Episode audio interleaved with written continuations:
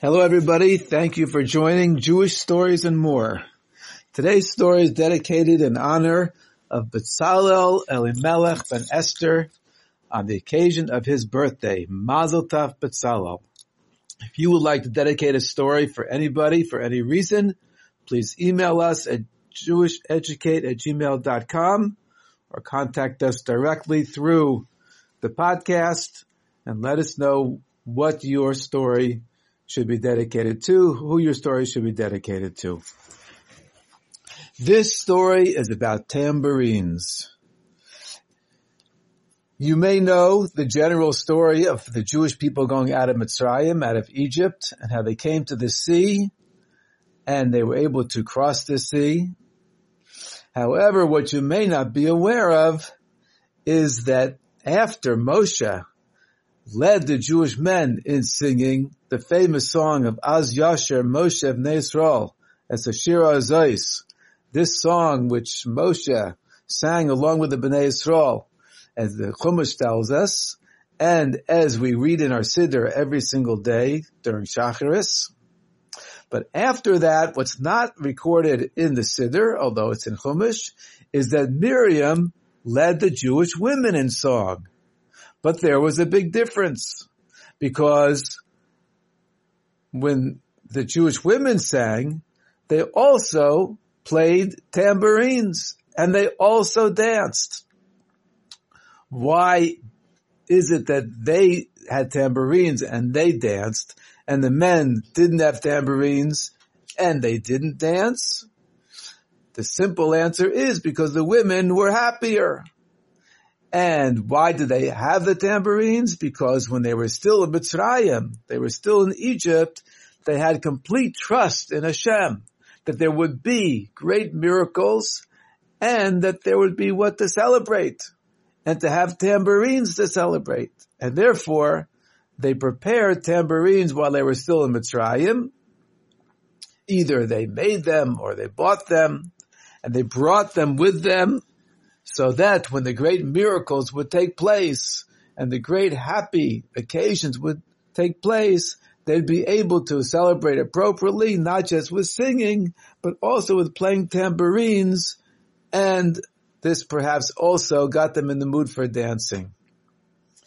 Now every story in Chumash is told to us in order to teach us a lesson. And what is the lesson from this story? Well, the truth is there are two ways of thinking about our situation as it is now. One of them is that we should be very bitter, that we're still in Gullus. We're still in exile. Mashiach has not been revealed completely. And the Geula has not come. We are still definitely in Gullus. And that should not make us happy. It should make us bitter. Not depressed, but bitter meaning that we are not satisfied and we must do other things to end the gullus, to bring the Mashiach and Geula. But there's another feeling that we have to have also, and that is that we should be very happy because we know that the Geula is coming soon. We trust that the Geula is coming soon. And because this happening so soon, therefore, we are very happy. Just like if someone's coming to visit you, who you love very much and you haven't seen them for a long time, when they are very close, let's say that they're only a few blocks away from your house, now you get very happy. You're looking forward to seeing this person who you love and you haven't seen for a long time. The same thing is, and even more so, so much more so, since we know the Mashiach is very close, the Geula is very close, therefore we are very, very happy. Now the question is, which one is stronger? Are we more bitter over the Gullus that we're still in exile and Mashiach did not come yet? Is not revealed? Or are we more happy that we know it's going to happen very soon? And the answer is that Rebbe tells us that the happiness is stronger. It's very true we have to be bitter over the gullus, but even more, we need to be happy. And we see this from the story of Miriam. Miriam was a Navi, a, a Neviah. When she was only six years old, she prophesied that her little brother Moshe would become the Goel, the Redeemer, to lead us out of Mitzrayim. That Hashem would give him the ability to lead us out of Mitzrayim, and that's what happened. But it didn't happen right away. In fact, when it came time that they had to put Moshe into a basket by the river, her father tapped her on the head and said, Miriam, what happened to your nevuah? You said that this little boy would lead us out of Australia, but now we have to put him in a basket by the river. Who knows what's going to happen next? So Miriam had a very bitter life.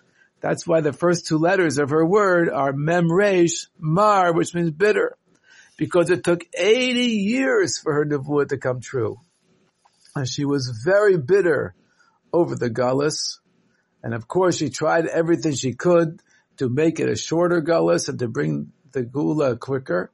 But she was very bitter.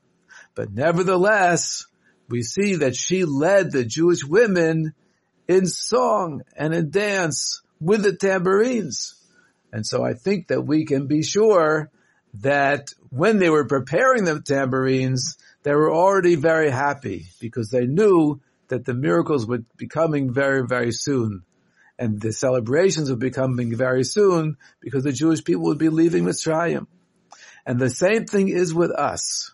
That even though we are bitter over this gullus, but even more so we have to be happy that the Geula is coming soon. And in fact, many, many women have prepared tambourines f- to greet Mashiach with and to greet the Geula with. Perhaps you even have a tambourine that is for this purpose. And this way, by preparing for the Geula and being happy that the Geula is coming, this will quicken the.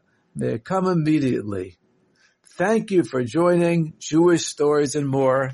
Have a wonderful, successful day in doing your part and all of us doing our part to bring Mashiach quicker.